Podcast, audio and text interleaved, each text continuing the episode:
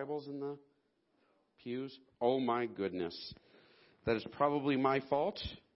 Uh, I uh, will hope and pray that someone is wise and remembering enough to bring uh, Bibles out and put them in the chairs next week.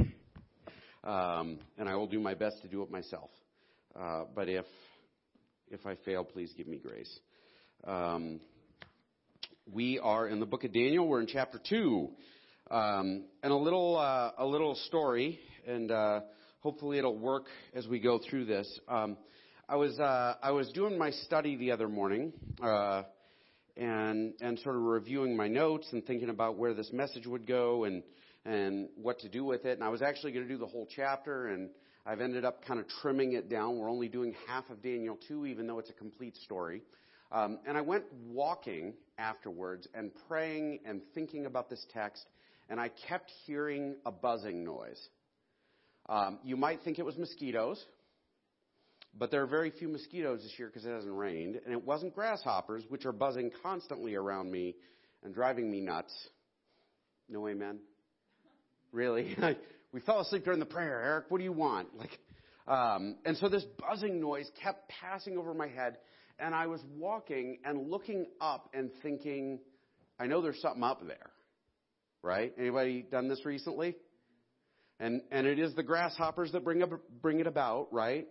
There are grasshoppers everywhere. If you look at the the map from the agricultural folks, that that area around Big Sandy is a big red blob of grasshopper activity. We are in the catastrophic, devastating territory for grasshopper movement. I think you could probably talk to Jimmy, who could tell you loads about insurance and grasshoppers and how bad they are this year. Um, but those grasshoppers, they are everywhere at the moment. I kept hearing this buzz, and and it wasn't the grasshoppers, but anybody know what it was? It was an airplane. And when I looked up, I saw nothing.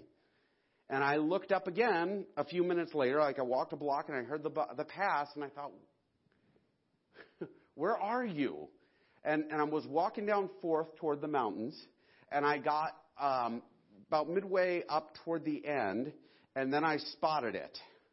That little airplane. And I didn't see it long. I saw it for about a half a second when it passed between a building like the view of it passed between a building and the grain elevator because it was it was spraying. And the problem was I wasn't looking in the right place, right? The airplane was there. There is no doubt the airplane was there. It was out there killing grasshoppers. Praise God. it was out there killing grasshoppers, um, spraying whatever it is that they spray, whatever magic solution potion thing they put down. Um, and I couldn't see it because I was looking in the wrong place. It was right, right, right down there. And I, I had never thought about it before. It was a moment of revelation for me that every time I've ever watched an airplane buzzing the ground, spraying grasshoppers, they are, I mean, you could, you could hit them with a baseball as they go overhead, right? I mean, it's amazing that they do this, but you, you're hearing them all the time now, and for the most part, you ain't seeing them. Um, here in Daniel 2, we're going to be looking at this idea that God is sometimes in this place where it seems like the world around us is covered in unbeatable armies of insects, right? Um, that's actually a line in Proverbs where it talks about how uh, locusts and grasshoppers and what's the word? Are locusts grasshoppers? I think once they get a certain size, they're grasshoppers, right? Like spiders are spiders. If they get big enough, they're monsters. Or if they're on your toothbrush. Or your daughter. Right? Um, and so these, these grasshoppers are everywhere, these monsters, this army of destruction is around us, and there is noise and there is presence, and it is being destroyed, but we don't see it. And oftentimes God is this way, where, and especially where we're at in this Daniel passage, where God is acting and God is present.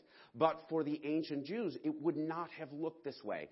Daniel faces an enormous challenge in this text, and he resorts to looking to God And, and so what we're going to look at here is we're going to look at this idea that sometimes the world seems by logic and appearance and the wisdom of the world around us and everything else to be totally random and totally out of control and out to get us. Um, and despite that, despite the fact that it seems like sometimes God has let go of the steering wheel, that Jesus has taken the wheel, I'm so sorry I said that, and He is still steering as we head like forward, right? Whether we believe it or not, whether we want to own it or not, whether or not like we want to go to that, He is there. And our calling as believers is to go back to Him and trust Him even when everything is on fire. Um, and here we are, right? So now, some context for the ancient Jews and the ancient Jews' worldview. Um, this would have been uh, during the exile. What has happened is the Jewish people have been absolutely decimated by the Babylonian Empire. They are an unstoppable, like, steamroller of a nation, and they are beating the heck out of all of the people around them and taking the people away as slaves. And for the ancients, the fact that they were defeated by an enemy, like they would perceive that as their gods clashed and Yahweh lost. Right? Like that would be the ancient worldview. You know, our God was not as good as your God, so we lost. We did not get favor from our God, like our God wasn't strong enough. And a lot of people saw it that way. Um, and actually, most of the ancient Jewish folks, like if you read this, they were polytheists. They believed in multiple gods. They believed that Babylonian gods were real, but that their God was better. And during this time of exile, they reach a point where they back up and they say, wait a minute, if God was in control of all this, maybe the other gods are just fake. Maybe there's only one God. There's a major transition for their, these folks. But at this time, they're probably in a spot where they're backing up and saying, well, can our God be trusted? Right? Anybody ever had a bad, bad thing happen and then say, oh, well, can I really trust God? Is he really in control? Um, that's actually, uh, it's interesting when you talk to folks about uh, about whether or not God exists, like like that's oftentimes the thing they point at. Well, look, bad things happen, right?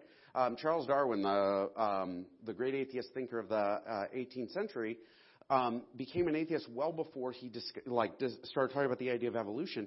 He became an atheist because his daughter died, not because of science, not because of anything else. His daughter died, and he backed up and he said, "There can't be a God because God would never do this."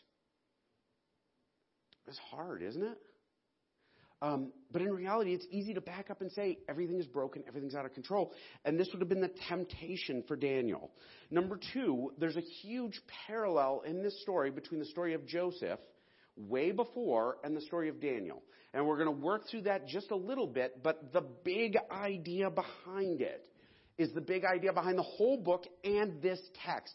Joseph, right? Joseph um, was taken away into a foreign land um, he interpreted dreams for the king, and then he was able to bring the Jewish people into Egypt away from the famine they were dealing with. Like he was able to save his people. Um, for Daniel, Daniel has been taken away to a foreign land, just like Joseph. He is going to interpret a dream for Nebuchadnezzar, and it is going to provide some protection and unique position for God's people. And there's a huge parallel there, right? The bottom line between both of them is God is in control for Joseph, what Joseph does is he, he meets his brothers and he has this great line, and it's kind of flyover country. But what he says to his brother, he says, What you meant for evil, God meant for good. And in reality, the situation these guys are in, and any Jewish reader would have caught this parallel. The message is what Nebuchadnezzar meant for evil, God meant for good. What has happened may look like it's outside of the realm of God's hands. God is in control of. And that's a big deal going forward. It is easy to miss that. Um, but the bottom line with both of these guys, what makes them amazing is they're both faithful in hard situations. And that, I think, is the calling for us. So um, we're going to dive into the text here. Uh, and I'm going to try and go through it kind of quick. Um, this is Daniel chapter 2, verses 1 through 4. Ow. Um, in the second year, I'm taking my shoes off, guys. I'm sorry, my feet are bothering me. Um, and now my feet are bothering you. Uh, in the second year of his reign, Nebuchadnezzar had dreams.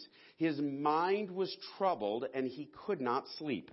His mind was troubled literally means his spirit was struck. Like to the core of who this guy is, he is rocked, right? He, he is in a position of uncertainty and fear. So the king summoned the magicians, enchanters, sorcerers, and astrologers to tell him what he had dreamed.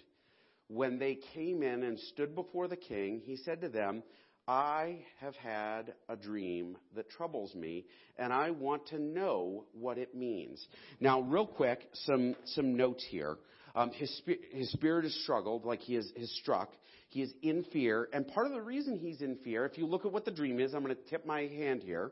Um, he had a dream about a statue, and the statue was smashed. And there's a part of him that is probably looking at this situation and saying, um, because ancient, like ancients, period, but Babylonians in particular, believed that dreams were messages from the gods. That gods spoke to you through your dreams, and your dreams mattered, and you always wanted to pay attention to them. And so he is here, and he's saying, hey, you know what? I had this dream. The gods warned me about something. I obviously am afraid of this, so it must be dangerous and he sees this statue, and maybe the statue looked like him. Some theologians, some Bible scholars have like conjectured that the statue might have looked a little like him. We don't know; the text doesn't say. Um, but the statue was destroyed, and so he might be looking at this and saying, uh, "Somebody's going to kill me." Uh, that's a reasonable thing to think, especially for a king in the ancient world, where people sometimes would do stuff like poison your food. right? That's why you had a cupbearer. You had a guy who carried your cup and made sure no one poisoned it, and he had to be your best friend. And if you didn't like that guy, you'd have his head cut off, um, which did happen occasionally. Um, but then that guy would eat and drink everything you got before you got it, and if he died, you didn't eat it, right? Like, so he is there, he is afraid, he is concerned, and he says, well, wait a minute, I had this dream, I need to know what's going on because I might be in danger the astrologers and the, these guys, and the astrologers are picked out in the next line, right? Um, then the astrologers answered the king, May the king live forever. Tell your servants the dream, and we will interpret it. The astrologers jumped out because Babylon at the time was known for its astrology. Like they were known for it. And in fact, amazingly enough, um, Babylonian astrologers had mapped the skies and figured out the, the solar system and the stars and everything so carefully and accurately that they were able to calculate the length of the solar year to within, I think it's 27 minutes and 55 seconds of accuracy. This is, again, no telescopes, no calculators, I mean, they are limited in their ability to do so, but they know, like they were able, and, and, you know, they, stars, everything, they were guided. They took this very seriously. They understood the basic science of it, which is not to say astrology is a science. That is not a thing. Do not leave here and say, Pastor Eric said astrologers are astronomers. Um, in the ancient world, they were both. Um, but in this instance, they, they, they took it very seriously. And they had manuals. Archaeologists have found manuals for dreams. And you would take that manual and you would open the book and you would say, oh, your dream means this. Here it is. And actually, we ain't gone all that far. right? you go to a bookstore and buy books like that, except it's all about your psyche because now we are God. We worship ourselves and we want to know exactly what's going happen, what's happening to us through our own dreams. Which isn't to say dreams don't have meaning or anything like that. Don't hear me saying that, but like we still do this. And so they're like, just tell us and we'll break out the books and we'll tell you what it means. We're right there. But the king replied to the astrologers, This is what I have firmly decided. If you do not tell me what my dream was and interpret it, I will have you cut into pieces, and your houses turned into piles of rubble. But if you tell me the dream and explain it, you will receive from me gifts and rewards. By the way, uh, rewards there is in the singular. Reward, meaning that there was something in mind, like you get to marry one of my daughters, which I assume is a blessing. I don't know. Um, but it would put you in high position in society or whatever, and great honor. So tell me the dream and interpret it for me. Once more they replied, Let the king tell his servants the dream, and we will interpret it. Um, real quick, there are plenty of records of ancient Babylonian kings doing nasty stuff to people. The fact that he is saying, I will cut you into little pieces, is not an idle threat. And these guys know it, right? This could be, we'll cut you up. It could also mean we'll tie horses to every part of you and have them run in different directions and see how it goes. It would not be a picnic, right? When the Babylonians conquered Jerusalem, they blinded the king. And I believe they murdered his sons in front of him before they did it. Um, these guys are nasty, right? They're nasty. They're mean. He is, he is, this guy doesn't, doesn't joke. I will turn your houses into piles of rubble. By the way, piles of rubble, the proper interpretation of that could be garbage dump. I will turn your homes into trash bins. Some of y'all are hearing that and thinking he's going to give them children. In all likelihood, he's going beyond that and saying, I will kill you and your children and your children's children and your house, your lineage, your family will be nothing. The king is serious. And the king is angry. And the king is struck in his spirit, and he doesn't know what's going on. By the way, we live in a world that is like this right now. I'm going to talk about this a little more later, but like I just want to draw some parallel for a moment, right? There are people right now who are panicked and angry and attacking their neighbors and saying nasty things about their brothers and like you name it. It's true, isn't it? And it's because folks are scared. It's because folks are looking and they're saying, there is no meaning in my life, and so something else must be in charge. We as the church should not be this way. We shouldn't. We're going to get to that in a second, but like, like we should not back up and say, I, you know, these guys are not in harmony with me, we should kill them all. These guys are not in harmony with me, they're all stupid or sheep or you know, they're trying to kill my kids or whatever. Like none of that. Like we should be in a different position. But for these guys, these guys are pagans. They got nothing. And so the sorcerers, the astrologers are like, uh, just seriously tell us the dream. Like, you know, I know you're kidding. Just tell us and we'll do it. The king answered, I am certain that you're trying to gain time. So quit stalling because you realize that this is what I have firmly decided. If you do not tell me the dream, there's only one penalty for you. This is that dad voice. You ever do that with your kids? Here's the deal. You have a choice. You can do what I ask, or here's what's going to happen.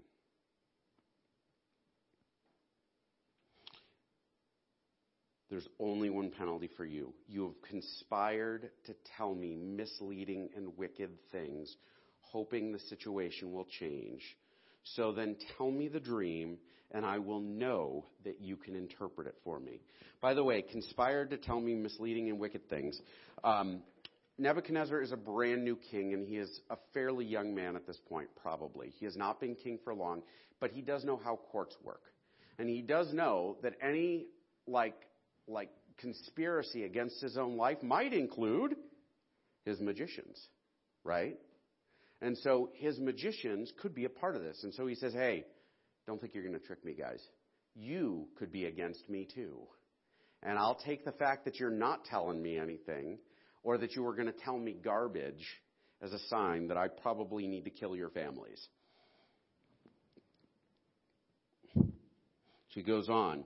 The astrologers answered the king. Again, coming back to the astrologers, right? Because these are the guys who would do interpretation. They've got a manual. This is what you do, right? Like they've got their worldly wisdom there that says, you know, if A, then B. If your opponent does this, then say this. If, you know, if they point out how your team is screwed up in this way, you point out how their team did the same thing. I'm not saying we ever do that now, but like they have their worldly wisdom in the holster and they're ready to pull it and they're like, come on, just play ball. There's no one on earth. The astrologers answered the king, there's no one on earth who can do what the king asked. And they're right. Right? No one on earth can do it. And I think that it's emphasized here, and it's said more than once. It's actually said in next week's sermon. We're not going to get to it today. Um, but it's said more than once, and we're going to get to that. Like, but um, no one on earth can do this. No king, however great and mighty, has ever asked such a thing of any magician or enchanter or astrologer. What the king asks is too difficult. No one can reveal it to the king except the gods, and they do not live among us. Because they live in the sky, and they don't actually care that much about people, is sort of the assumption for the ancients, right? This made the king so angry and furious that he ordered the execution of all the wise men of Babylon. So the decree was issued to put the wise men to death. And men were sent to look for Daniel and his friends to put them to death. By the way, um, I missed something here I wanted to mention. Starting in verse 5, the king replied to the astrologers, right? Or then the astrologers answered the king. Actually, it's starting in verse 4. And on to chapter 7, the language changes. This is written in Hebrew up until this point, and all of a sudden it jumps to Aramaic. And some translations actually say they replied in Aramaic because the language literally becomes a different language. And Hebrew is not Aramaic, right? Aramaic is the language of international trade. Everybody spoke. It was like Greek later. And for some reason, the next seven chapters, or six chapters, or five chapters, or whatever, math is not my thing, um, it's in a different language. Uh, possibly because they were trying to not make the Babylonians look good, right? Which was a thing that John suggested. When the Hebrews read it, they didn't want them to read nice things about the Babylonians. It might be that, it might be a lot of things. Actually, they were, Jesus spoke Aramaic. So it might not be that. It might be. Who knows? Um, but the language changes right here for some reason. Just a note, it's important. I don't know why. Um, the king answered, I am certain that you're trying. Oh, I already read that. Uh, the astrologers answered the king. Already read that. When Arioch, the commander of the king's guard, had gone out to put to death the wise men of Babylon, Daniel spoke to him with wisdom and tact.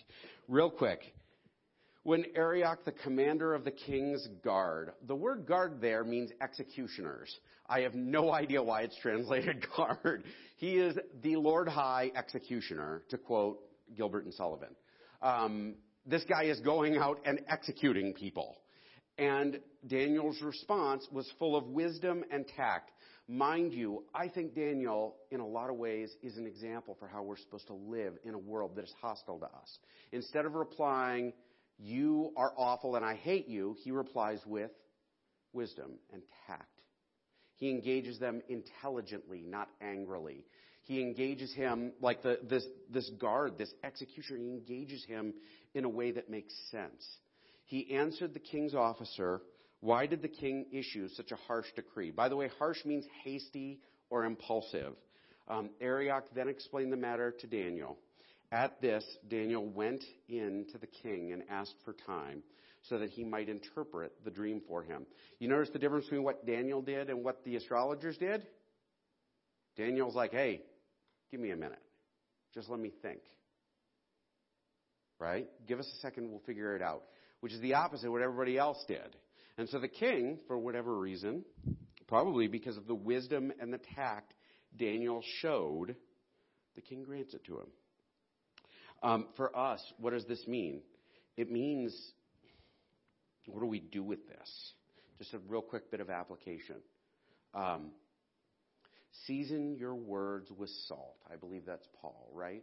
Oftentimes we engage folks that disagree with us or hate us or slander us or do wicked things with anger and with bitterness and with vile. And in reality, like, it's not what we're supposed to do. We're supposed to be the voice of Christ to folks, not the voice announcing judgment on them, although that will come now and again. For the most part, we're supposed to speak like Jesus spoke. We're supposed to offer love and wisdom and everything else. And so Daniel goes and says, Hey, let me interpret the dream. Then Daniel returned to his house and explained the matter to his friends, Hananiah, Mishael, and Azariah. By the way, again, not Rakshak and Benny or Shadrach, Meshach, and Abednego or whoever they were by their other names because God is taking care of them, and in this moment they're going to go by their Hebrew names, right? He urged them to plead for mercy from God of heaven concerning this mystery. This unknown thing, by the way. Mystery is a huge, awesome word. It means this unknowable thing, this thing from the depths that cannot be grabbed at by human hands. The word there is so loaded in the ancient language. I am really tempted to divert into it, but we're not gonna. He's saying, guys, no one's giving this to us except for God. And we need Him to show us mercy or we're hosed so that he and his friends might not be executed with the rest of the wise men of Babylon. During the night, the mystery was revealed to Daniel in a vision. All right. They gather up and they prayed. How many of y'all face difficult stuff in life and then the response is, all right, let me get my buddies together and we're going to sit up and pray?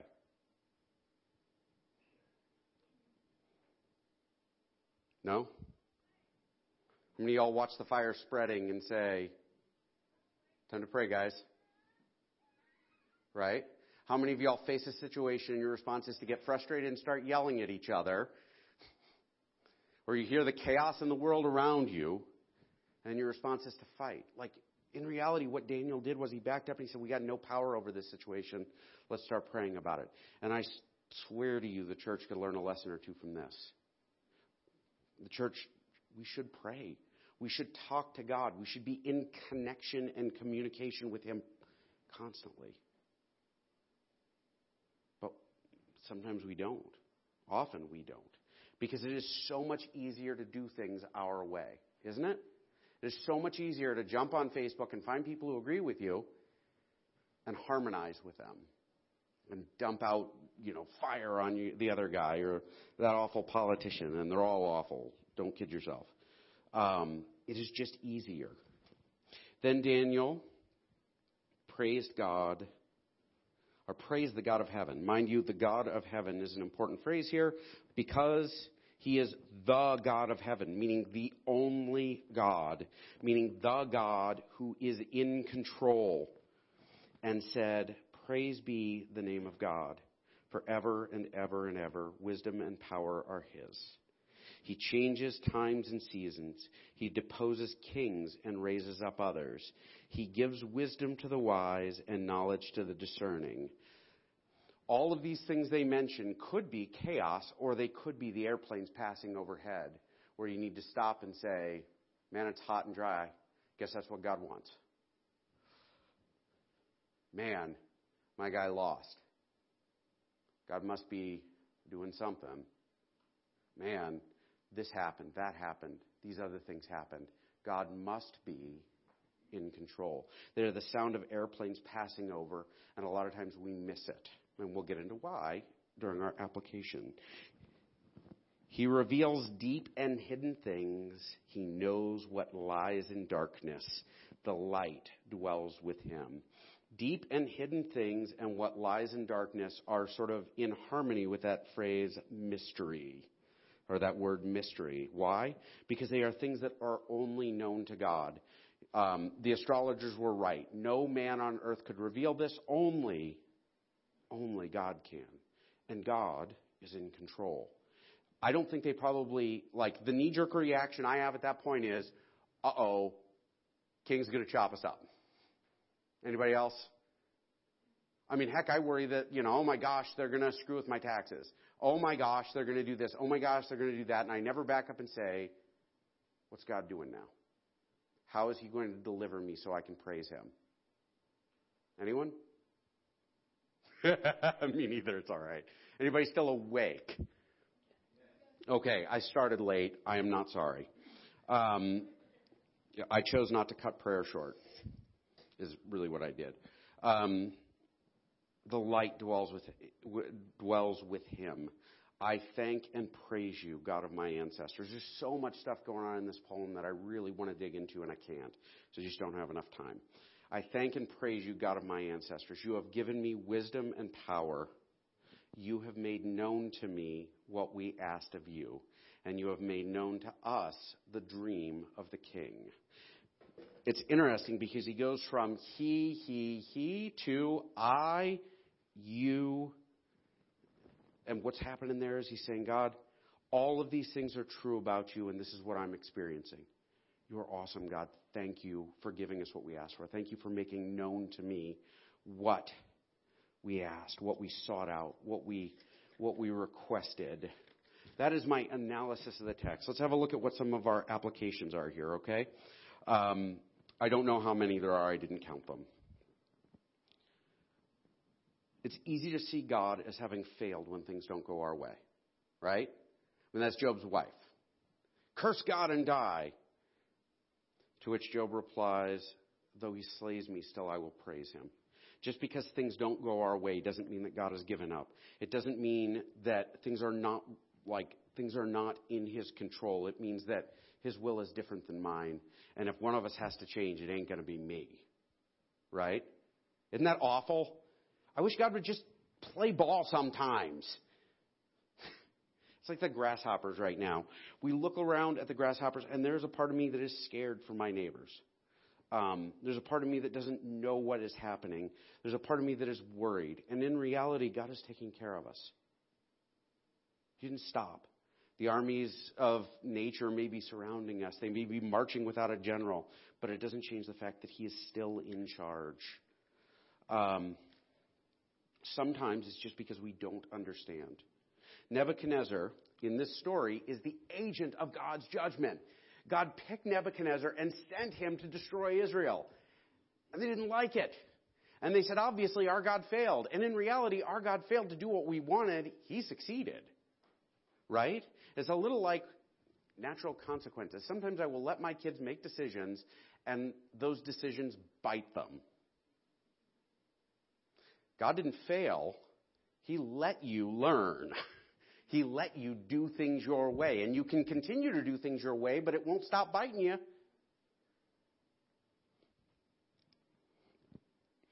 Um, not all bad stuff is outside of his will. Not all bad stuff just happens. That's actually the spot where um, there's a book, uh, When Bad Things Happen to Good People. Uh, Rabbi Kushner wrote it, and he concludes in the end that God abhors evil but is powerless to stop it. And really, what he's decided is God hates evil and he's not really God. And it's just not true. In reality, Israel goes through, or Judah goes through this exile and they come out better. And that is the beginning of the coming of the Messiah. And without it, everything is different. And so God succeeds. He just doesn't succeed the way we want him to. Um, we're going to talk about airplanes for a minute again. I knew the airplane thing was coming back, right? So the buzzing is there, and sometimes the buzzing is not what we expect. Anybody seen them? Oh, well, hold on. I'll do the quote. Negative Ghost Rider. What is it? Oh my gosh, say it loud. Negative Ghost Rider. The pattern is full.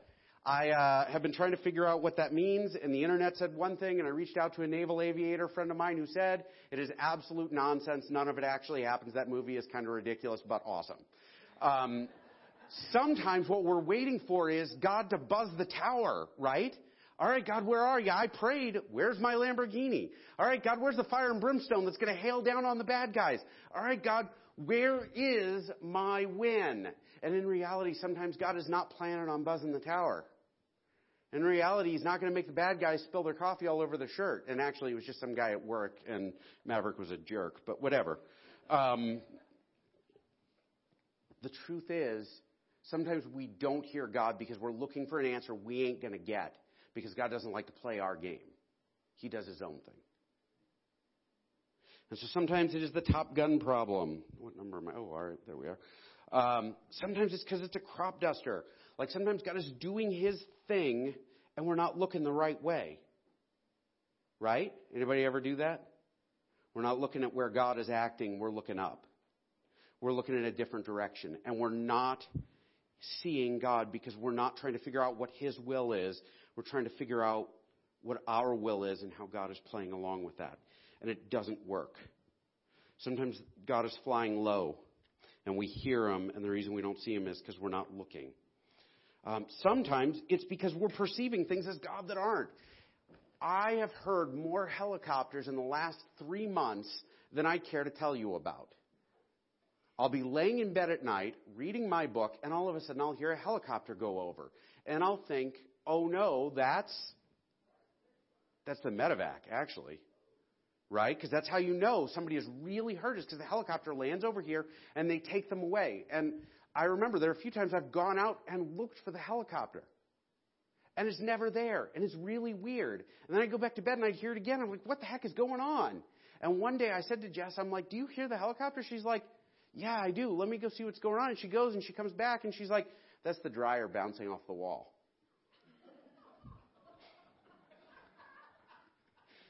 Ain't no helicopter out there. It's the dryer. And now it annoys me because every time I hear it, I'm reminded that sometimes I am looking for flying things and in reality, what I'm hearing isn't flying things. Sometimes what I'm hearing isn't God, it's what I want. Anybody doing that? Obviously, God wants me to be happy so I can look at these pages on the internet. Right? Obviously, God wants me to be happy so I can do this. Obviously, God wants me to be happy so this feeling in my heart is telling me to do this. Ain't God. But again, but again, the God of this world, the God of our age, is us. And so sometimes we end up listening to God, it's just not a real one. So sometimes it's the Top Gun answer. Sometimes it's the crop dusters we can't see.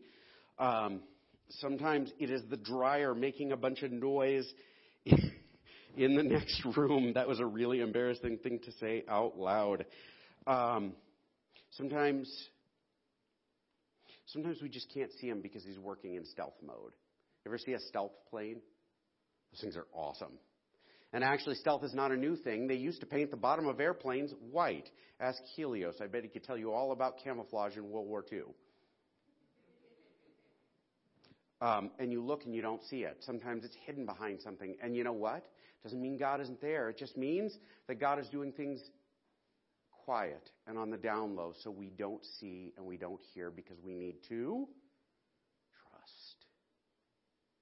That's what faith is. Oh my gosh, faith is so hard. Can't he do things easier? No. Sometimes we just have to trust God is right. Sometimes we have to trust that when we get dragged out and get a spanking and we come back in, that it was for our own good, whether or not it felt good. I'm not saying that about anyone in particular.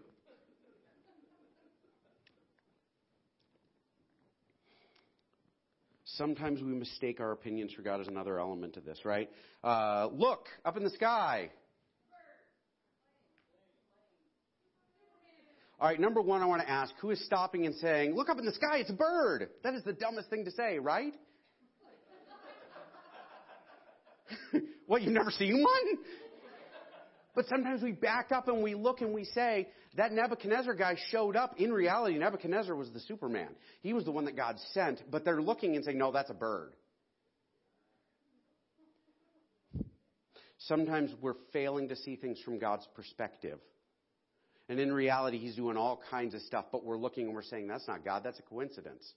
That's not God. God wouldn't do things that way. Just wish he'd play along. Um, and sometimes we see him and we do not get the response we want. I had a great conversation with APHIS. Is that the right word? The guy who's the APHIS head for the state of Montana about grasshopper spreading. And they went over before the grasshoppers got really bad and they did not spray, they seeded. And they actually did like 40,000 acres in the Big Sandy area they went around and they spread grasshopper seeds. Isn't that crazy? And what happened was it was not a spray poison. It was a bait that the grasshoppers eat, and then in the course of their lifetime, they fail to develop into the next stage of their larval like thing. Like they never become full grown grasshoppers. So you look and you're like, they sprayed and there's still grasshoppers everywhere. They must have failed. In reality, sometimes God acts and he acts in ways that we don't expect. I didn't realize when I met Jess, who is the love of my life and the greatest blessing apart from Christ that I have ever received. When I married her, I didn't realize God had put me with somebody who would make me holy eventually. There were days I backed up and said, God, why did you put me with this woman? And I'm sure she still says that. Why did you put me with this guy? But in reality, sometimes God acts and his act pays off in the long run. Sometimes we get hurt. Sometimes we lose something. And down the way, we look back and say, oh, wow, it's almost like he had a plan. Ultimately, that plan is our salvation. It is always our salvation. Everything that happens to us, everything that we look, it is all Christ. Like, I mean, we, we, every time we see God act, right?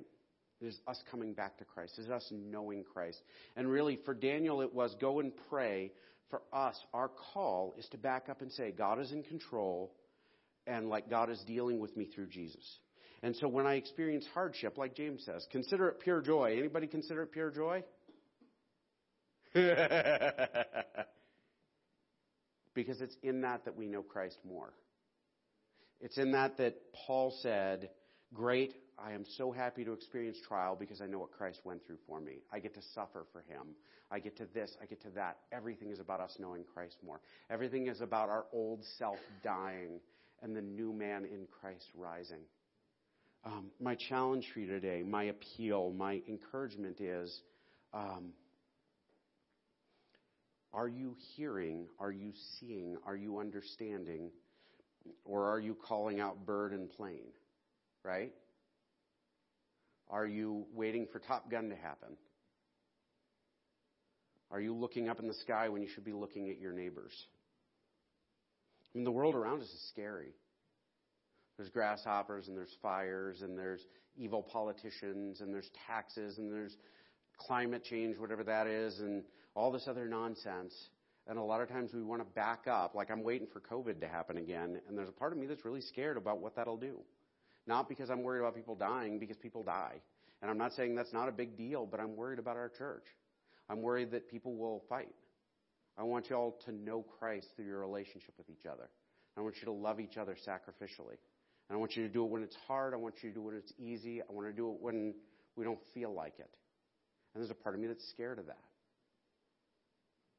But I'm going to tell you, like, when I'm scared of that, it's because I'm looking the wrong way. Christ is in control. We will grow in Him or we'll fall on our faces. Um, my challenge to you is are you studying? Are you praying? Are you, are you in fellowship? Are you checking with the scriptures before you check with the opinion pages in the newspaper? And if, if it ain't right, go fix it. Look for the airplanes where they're at. Look for God's voice, hear it, and then find Him. And if you don't find Him, trust Him.